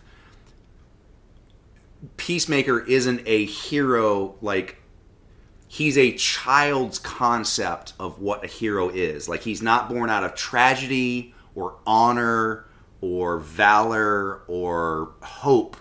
He's born out of the flaws of humanity or the flaws of America itself in terms of like this is what happens when you raise a, a, a kid with grandiose dreams in the most horrible of Yeah. environments. His dad, uh, Robert Patrick, plays like this terrible Ku Klux Klan racist white dragon. Oh. Like Drops the N word prolific. eh, prolifically, yeah. I mean, it's like a Wu Tang album, bro. Like that shit is real. Yeah. But he, it's this weird like. He's acting his ass off, and I really appreciate what he's doing. But he says that shit a little Oh, bit yeah, too well, where I'm like, eh, I don't. Eh. He's also one of the underlying storyline or like uh, story points or whatever is that Peacemaker John Cena is trying to prove that he's not racist. And when it first gets brought to his attention is one of my favorite lines. He's like, "You do kill a lot of black people and minorities." He's like, "Whatever, bro. I kill white people too." And he's like, "You need to be watching white people with the same tenacity you watch minorities as." Right. He's like, "Fine, I'll kill more white people. Great." Like, that's his answer. Right, right. That's his answer. Yeah. Just like, you want me to kill more white people? I'll kill a bunch of whites. I bunch don't of white care. people, Yeah. yeah. Which made me just die laughing. And then Vi- Vigilante also has that that line where he talks about like pot got legalized, and he was like, literally, he's smoking pot with Peacemaker, and he's like, you know, back in the day, I would have totally just popped a, a couple on the street for this because, like I would have cut your head off for this. Or whatever. Yeah, I would have shot like- you in the face. Whatever he says. and like he's like, so that's all it takes. Like, yeah, that's exactly that's the law, bro. the law, bro. Yeah. no, it's it's so good, man. It's worth it. It's worth it. And they go it, they they it is a character study and and and it it's John Cena as Peacemaker with his whole crew, and everybody in the crew gets their moment to shine, and you understand their whole character development and their history. So it's very James Gunn in that sense.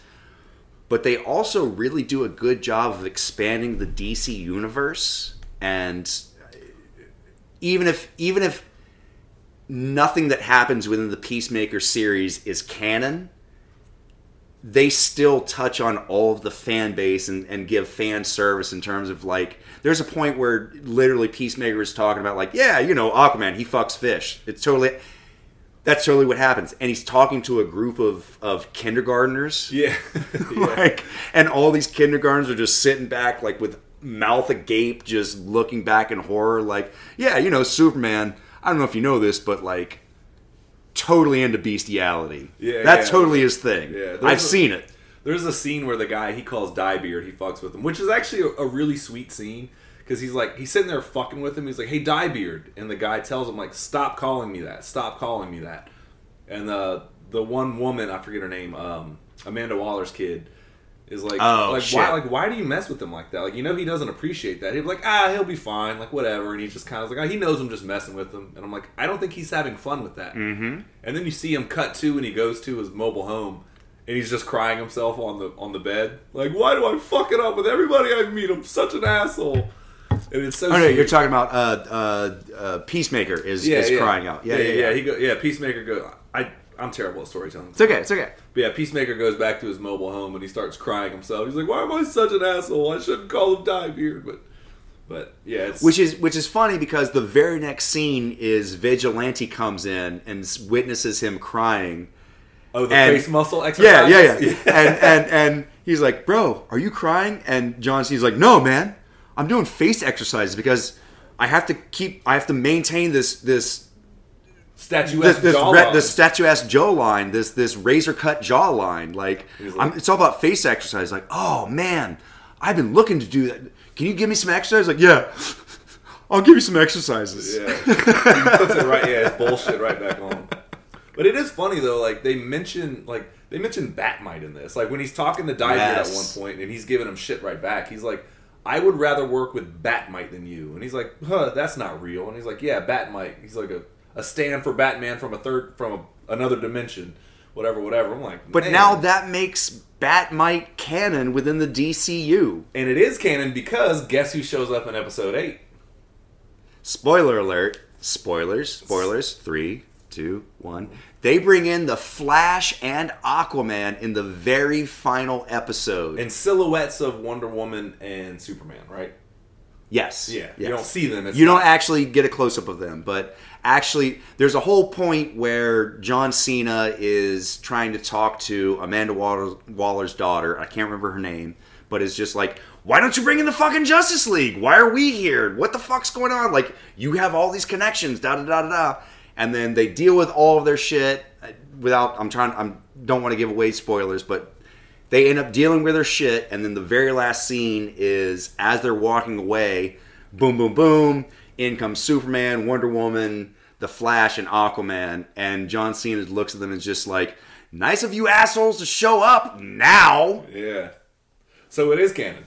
And It is canon. Jason It Momoa canon. and Ezra Miller to come back as as their respective roles as Flash and Aquaman. So so speaking of which interesting segue super bowl commercial Oh yeah, with the um they did the teaser for all the uh the DC stuff. yes and also i'm more interested the marvel stuff Yeah, well let's we're on DC now, so let's Okay. stay there. But I mean, there's not too much to talk about there. There's a um there's a Super Bowl trailer that kind of just touches on some of the new movies that are coming out. They talk about the Flash and they talk about um Aquaman 2, what is it, Battle for Atlantis or whatever the hell it's black called. adam Black Adam, and um, what's the other one?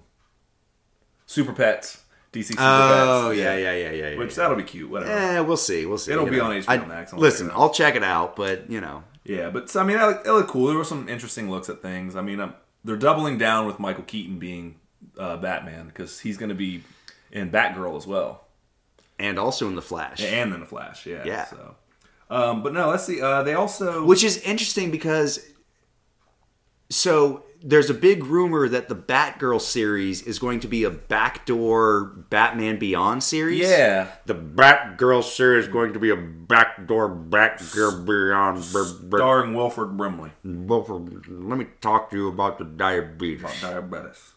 Anyways, yeah, no, um, Ones of people are killed every year by duck boats. ones of people. yeah, Google that. See how many people are killed by duck boats. It'll be an interesting conversation with yourself. Uh, yeah, I mean, they didn't do like they didn't show a whole lot. It just kind of brought the hype up for it. Um, the thing that actually kind of had me a little bit excited though, and this isn't, we'll save Marvel for the last because I mean we got to.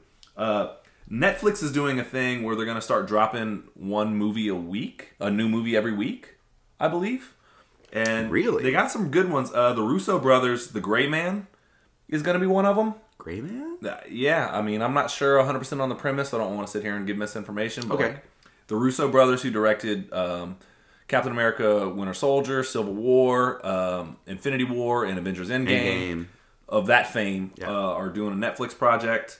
Also, uh, they did a bunch of not Modern Family, uh, Arrested Development. Arrested Development. Thank Yeah, you. Yeah. Um, Rian Johnson is doing a sequel to Knives Out, which is going to be on Netflix exclusive. Which Full disclosure, I still have not seen Knives Out one. really, Yeah, I know, Oh, I know, I know. I need to actually sit down and watch it. I know, I know, I know. I'm thank God. Don't spoil this for me. Do not email into this and spoil this for me. I don't know what the final like the finale of that is. So I it has not been spoiled for me. I feel like I consider myself really lucky. I'm going to watch it on my own time. it's uh, it's. I mean, I love a good Who Done It. I think it, it when it's done right. I don't know anybody that doesn't like that that genre. Yeah. But even if you did know the ending, I would, which I'm not going to tell you, but even if you don't, it's still a really fun ride. Right. It's a really fun ride. Like, and he does. Spoiler alert, Tim Curry comes into the last Yeah, no, it's it's a and uh, I'm glad that Daniel Craig gets to come back. At, God, what's his inspector's name? Um, Clouseau? no, I can't I can't remember it. But he's really funny in it. He plays like a southern, like Kentucky Fried Chicken, like kind of dude. Uh, yeah, he's really funny. He gets Like Foghorn Leghorn kind of. yeah, I say, I say. yeah. They're doing um, Jamie Foxx is gonna be like a working class vampire in Day Shift. Um, the Ryan Reynolds movie um, called The Adam Project. It's kind of Oh yeah, I saw that. It's it's it's like Last Starfighter meets like uh, a version of him from the future meets himself as a kid, and Yeah. they take him, him on an adventure. But Yeah, I, I mean, good for Netflix. I mean, they, have pff, damn near all the money in the world. So, bro. Put him out there. Why not? Fuck I mean, it. yeah. So they're gonna drop like a movie a week in in varying categories and stuff. So, but there's some good ones coming out. I'm really excited about Knives Out too, and anything the Russo brothers do. I didn't see Cherry starring Tom Holland, but apparently it's a really kind of like gritty movie. It's about him being a heroin addict or whatever. Really? Yeah, yeah. Oh, excuse me. Oof. Oh. That was rough. Oof. Yeah. Um, Sonic the Hedgehog 2, that was played, which I Eh, we'll see. Look. I love Knuckles. I that was my guy, so I'm gonna check it out. Idris.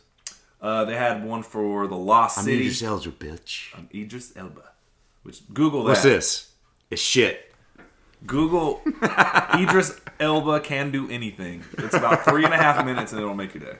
Yeah, they got. What um, you doing here? Some science shit? What's this now? Science. It's shit. Move. Yeah. Yeah, they got the Sandra Bullock, um, Channing Tatum movie, The Lost City. Yeah, which is like a Danielle Steel novel come to life kind of rom com kind of. Yeah. I'm interested. Yeah, And yeah, those I'll two go- are wholly entertaining. Like, if you're gonna pair up a rom com, like, sure. Hey, by the way, I'm going to put this out there. If there's any women out there that want to go see this movie with me, because I can't watch this with a guy, not because I'm homophobic or whatever, but just I got to watch this from a female perspective, hit me up. Also, we'll cut this out because that's not going to last. Yeah, whatever. Leave it in. Let the microphone reek of desperation. I'm sorry, I'm picking on you. No. Leave it in. Uh, anyways. Oh man, shit. I don't even know where to go from that there. good. Um, anyways, yeah, Jurassic World Dominion Super Bowl spot. Dominion. Dominion. I mean, I was not impressed by the most recent Nah. Jurassic World. I liked the the orig- the initial Jurassic World. Obviously, I love the everybody loves the original Jurassic Of course, Park of course. enough that it carried on nostalgia for two and three. But um, yeah, the la- the most recent one is I wasn't a fan of, but this one brings everybody back. Sam Neill's coming back, Laura Dern's coming back, Goldblum's coming back in a bigger role, Chris Pratt's coming back, and so It just it seems like a high school reunion, like just, but about like twenty eight years too late. You know what I mean? Like it's just it. Uh, we're, I would much rather just see a new iteration of that, as opposed to to me, and Angie gets really critical about stuff, and when she saw a velociraptor running in the snow, she's like, "They're cold blooded. I don't think I would have it." Like, yeah, I understand. Apparently, they've taken over everywhere. They're like living in Moscow. technically this wouldn't work. Uh, Pushes yeah. up her glasses. Yeah, uh, but no, I'm, I'm gonna see it. I, it's Jurassic Park, man. I'm I'm compelled. So I'm I'm a simp for all that stuff. Oh, the new Lord of the Rings show. We'll see. I The I reserve five- judgment. The first five seasons allegedly are gonna cost a billion dollars. how can you maintain that? it's Amazon how, Prime. But but again, like how many people do you think are going to sign up specifically for that? Because the the retention level on on people who sign up for things to watch it as opposed to 6 months later that stick around is a dramatic precipice. It is an it is an abyss of wasted money. You're really fired up about this. I I am. Like Here's the thing, though, man, that you got to remember. Everyone has Amazon Prime. Amazon Prime do they though? of way more people than you might think. It is a huge, huge, huge. compared to Hulu or Netflix. I don't know or, the numbers, but I know at one point Amazon Prime, like, and you got like the Amazon Video comes with Amazon Prime, so it's it's fucking like Jeff Bezos doesn't need Amazon Video streaming service to be successful. Like, so the fact that you're getting anything out of it, like, okay, like fuck it, why not? Like, so like. Probably hundreds of millions. I don't. I don't know the numbers, but like, there's got to be a tremendous amount of people. Dozens of dollars. Yeah, I don't use Dozens. I don't watch that much Amazon Prime. I watch The Boys. I watch Invincible. Uh-huh. Uh, there's a couple other things, but like, I'm gonna be real. This is just me being really nitpicky. I hate the way that their menu is set up. Yes. I think it's the most atrocious thing. I'm sure that there's some science behind it as to where it gets you to buy or rent movies. I'm sure that's what it is. But it's I so hate- user unfriendly. I hate their setup. So unless I know exactly what I want to watch on it, I don't even play with it. Yeah. And it got worse over the last like three or four years. So I'm Yeah. just like, back in the day, you could at least just go to like, because like even HBO Max, they're gonna suggest thing. But if you go to movies and then just they go have A to Z, everything. Yeah, you go A to Z. everything. A to Z, you will get lost in it. Yeah. yeah, So I mean, you can find anything you want. Just scroll A to Z and then just go there. Like you'll be there for a while, but, but yeah, Amazon. I can't ever find anything, but I know that there's a huge marketplace for Lord of the Rings. Everyone's finding their Game of Thrones. Everyone's finding. Right. That's why Netflix has The Witcher. That's why Right, right, right, right. you know. So I get it. Swords and sorcery are in right now. Yeah, man. So, but yeah, that that was interesting. The one that really I'm I'm signed up for before we get into the Marvel stuff is Jordan Peele's Nope. The less I know about that going in, the better. I know that it has something to do with Yeah. alien abduction, but that guy, you have my interest, sir, and now you have my attention. I, I agreed. I, I definitely feel that I don't want to see a whole bes- behind the scenes series on that. I the the less I see about that, the less I know, the more interested I am. Yeah. I, I absolutely like. You have my attention already. Just tell me when it's going to release, and I will be there. Yeah, Like, the more he releases it within those previews and trailers, it's going to be a detriment to him. Like, I don't want to know anything. Just, yeah. yeah. No, he's he's curried some, you know, like he's curried favor with me as far as I'm concerned. Like even if it, like that's the thing is like even when I watched Us, I knew that it was going to be nigh impossible to be as good as Get Out. Get Out is an amazing movie, but like I'll say this though, Us was really original. I like the way it's shot. It was mm-hmm. something that I feel like only he can do, and I like Yeah. created like James Gunn is very much so the same way, where it's like The, the the film auteur kind Yeah, of thing. he's a like you, you have your you have your signature within the film. Yeah, exactly. That's a good way to put it. And it's like, so whatever it is, it's going to be wholly unique and wholly Jordan Peele. Right, right, So I'm I'm for it, man. Yeah, like Kevin Smith has his has has his like signature movie, uh, uh, Quentin Tarantino Yeah. or Ridley Scott or whatever. You know, like they they have their very they're very much like oh this is a Ridley Scott movie or this is a a Oliver Stone movie or this is a like very Yeah, like they, Spike they have their own they have their own signature within the movie. Yeah, like Spike Lee, you know, you're gonna get a tracking shot at some point, you know, or a dolly shot, whatever. Like that's just kind of how that rolls. Um, now, before we get into this, man, this before we get into the big one, uh, Moon Knight, man, that looked rugged, raw. I cannot Marvel, Marvel. wait for this. This is to be amazing. And it's Oscar Isaac, which just more of He's fucking good in everything, dude. more of this, less of everything else. Yeah, and I don't know what Ethan. I, like I know who Moon Knight is, and I followed a little bit of it when Jeff Lemire was writing it. Yeah, yeah. Uh, so I followed a little bit of it there when he kind of brought the personality more back to like a detective. Those that was a really interesting run, but uh so like I know Moon Knight, but I'm not like well versed in it, which is great for me. Like I didn't know shit about the Eternals. I know who they were, but that was about it. So I mean, I know that the the Unimind was the thing that Jack Kirby came up with. So they're like, we're doing that because King Kirby. sure, yeah, But yeah, with yeah, Moon. Knight, like it just the look of it, and they're going for it. Like they're See, saying that it's it's violent. Here, here, here's my here's my philosophy on that. Is I think that they're this is uh, Disney's attempt to do a Daredevil like Marvel Daredevil or, or uh, Netflix Daredevil esque sort of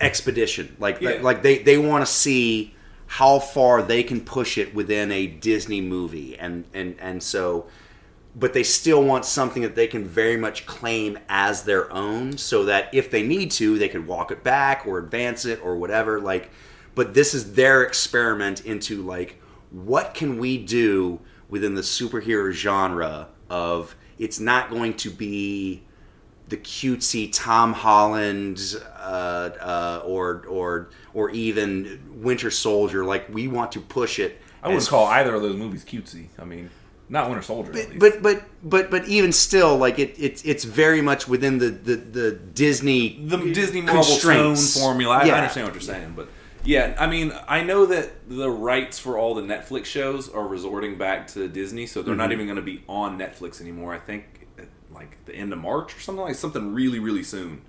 Um, and so, but yeah, I think that I mean they're obviously bringing in Daredevil. They're obviously Right. bringing in the Kingpin. Right. Like, Spoiler alert. yeah, I mean, if you haven't seen those those by now, we've talked about them ad. Yeah, Moon Knight, man, like, a, and they say it's going to be violent. Like, I I'm all for it. But again, I, I I think this is this is Disney testing the waters to Yeah. be like how far can we push it and like what will people be willing to see within a, a Marvel cinematic universe versus what is too far. Because you can't. I mean, they kind of did it with Hawkeye, but Hawkeye took his dark turn as Ronin, Mm-hmm. and we only got to see a brief glimpse of that. But the whole show of that was him undoing his like. Right, I'm right. undoing all the darkness that I did. Same with Black Widow, with her Yeah. with her movies. Yeah, I'm undoing all the darkness. Right, right. So, Like- and he's such a. I mean, he's a main six Avengers, so they can't turn him into some stone cold. He does kill a lot of tracksuit mafia. a lot of His people. body count, somebody did it was higher than anybody's, except for Nice. like Thanos. But yeah, yeah. So, shout out you, Hawkeye. You're the man. I still love you. J Rims, Jay you're the man. give that man a statue. But yeah, Moon Knight's gonna go for it, man. And tonally, it looks dark. Ethan Hawke looks like he's unhinged in it. I mean, Oscar Isaac definitely looks like he's unhinged. S- Great, looks looks fantastic. I can't wait. Did you see somebody because God bless the Marvel fans, they have like 4K resolution on Uh-huh. one of those frame by frame devices, and they uh, somebody noticed that there's a scene in the trailer where he's in the in a truck, and in the background it's a it's cardboard boxes and it says Vaughn Duh, and everyone's like it's got to be Von Doom, Von Doom Industries. Yeah, Von Doom it, it, it literally says V O N space D, D. and it looks like the start of an O. right, and it's I like- did see that. Which I'm all for. Please bring in.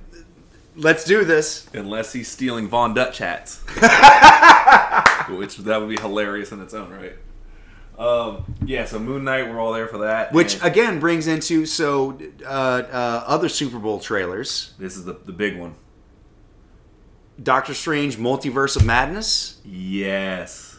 Guy, I am so hyped for this movie. So hyped. That shit is I cannot wait to see what they're gonna do. Nutso. This shit is gonna be nutso. This is gonna be like a, a straight up like uh, what's his name, Bill Strazen- Strajenic, uh, I don't know where you're going. I don't know. the guy who did all of the art for the crazy '70s like psychedelic Doctor Strange comic books. Oh, I don't know. Um, no, I don't know who you're talking about. Ah. when you're saying Str- Straczynski, I know he's a writer for did Fantastic Four and a lot of other stuff. For a while. No, no, no, no, no, no. No, I don't know. I don't know. It's all I know is Sam Raimi's about to go off the hook. The rumor, there's so many rumors about this movie, and I'm trying to stay away from them. But like that, it's gonna. Let's have, just talk about stuff that we've seen. Like, yeah. Just but just to finish the sentence at least, that it's gonna have more people than they had in Endgame.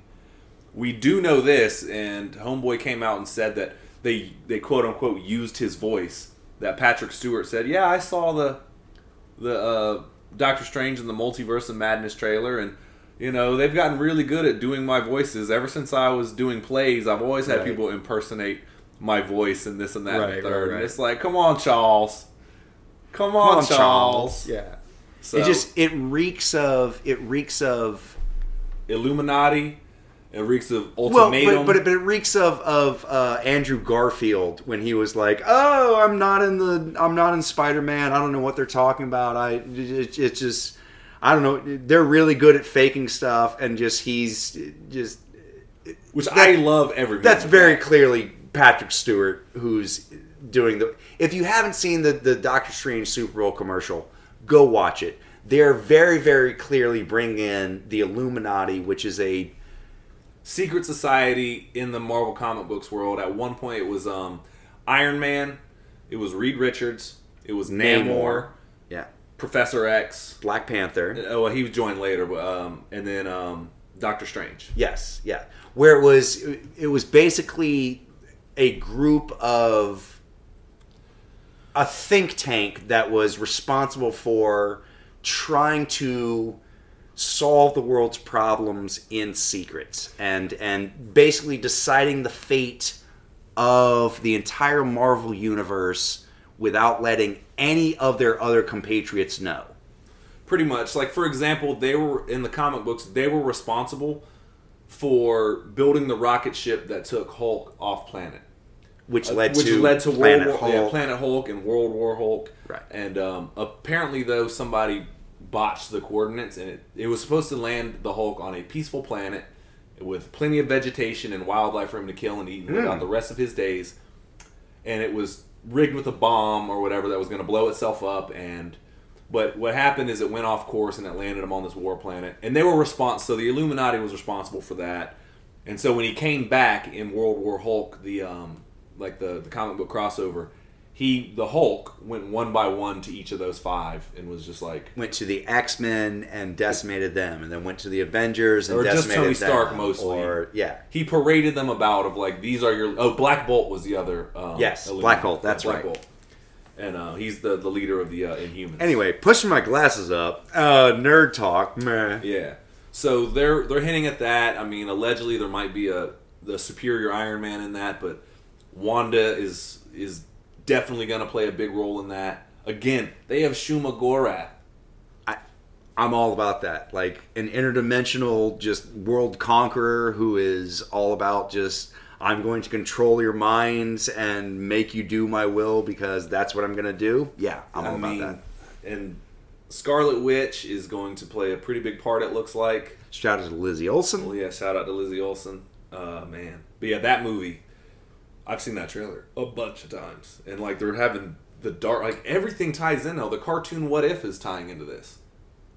I saw that. like yeah, the evil, the quote Yeah. unquote evil Doctor Strange. He's not really evil by the end of the What If series, but again, like you and I have you and I have talked about bringing in other aspects of the Marvel universe in terms of Deadpool and the Fantastic Four and the X Men and uh, uh, Hugh Jackman Wolverine and like all these different genres that you and I have paid attention to since 1999, 2000, whenever the first X Men movie came out. yeah. Yeah, yeah, yeah.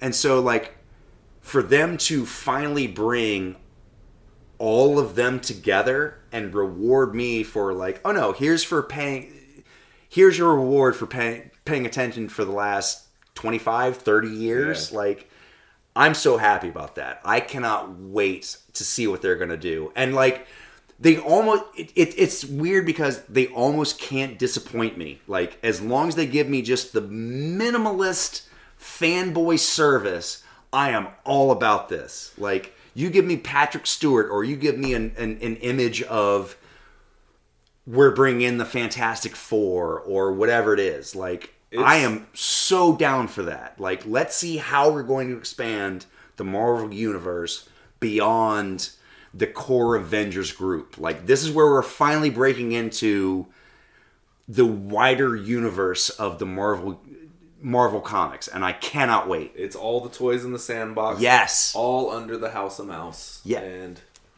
if that's if if Disney bought Marvel and we get this out of it, like, all right, cool. Like we get all the toys over time. Like I'm Yeah. fine with that. Yep. I mean, it's it's going to be massive, and I think this movie's going to have some of the biggest ramifications we've seen in a very long time. I don't think they can kill everybody yet again because Nah, we're just no. now reestablishing where everyone's place is post blip, snap, whatever you want to call it. But they they could do the opposite and just bring more people in. In in House of M, uh, Wanda the Scarlet Witch says no more mutants, and she eliminates half the mutants. Now, because we don't have mutants yet in the MCU, Sure. they could reverse it and say, "I want." They'll find a much more More mutants. more mutants, Yeah. yeah, Yeah, yeah, yeah. or I want more, more well, and heroes. that's and that's that's that's kind of what they're doing right now. Is like they've slowly eliminated uh, RDJ. They've slowly eliminated Chris Evans. They've slowly eliminated Chris Hemsworth.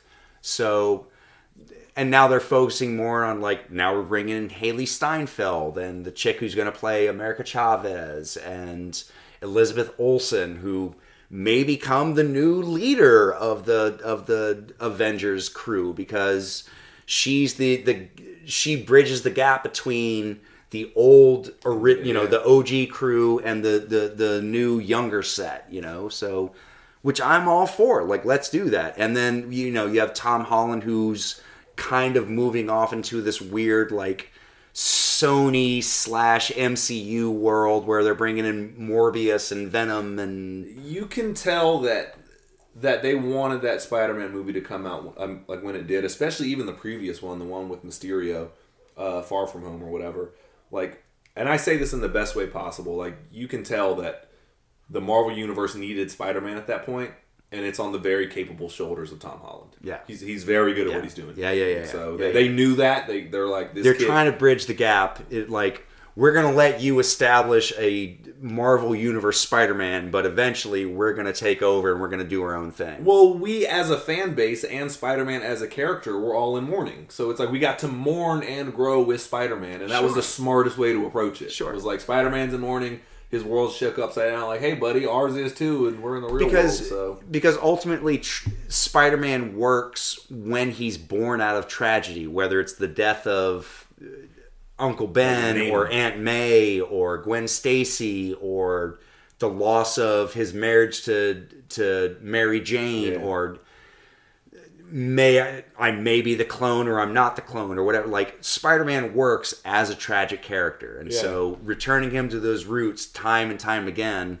is why we're so involved as viewers. yeah, and so they were smart to do it. Like even with Wanda, it's like, oh, we're gonna deal with this tragedy together. We're gonna do it on screen and with you as uh, as viewers. So.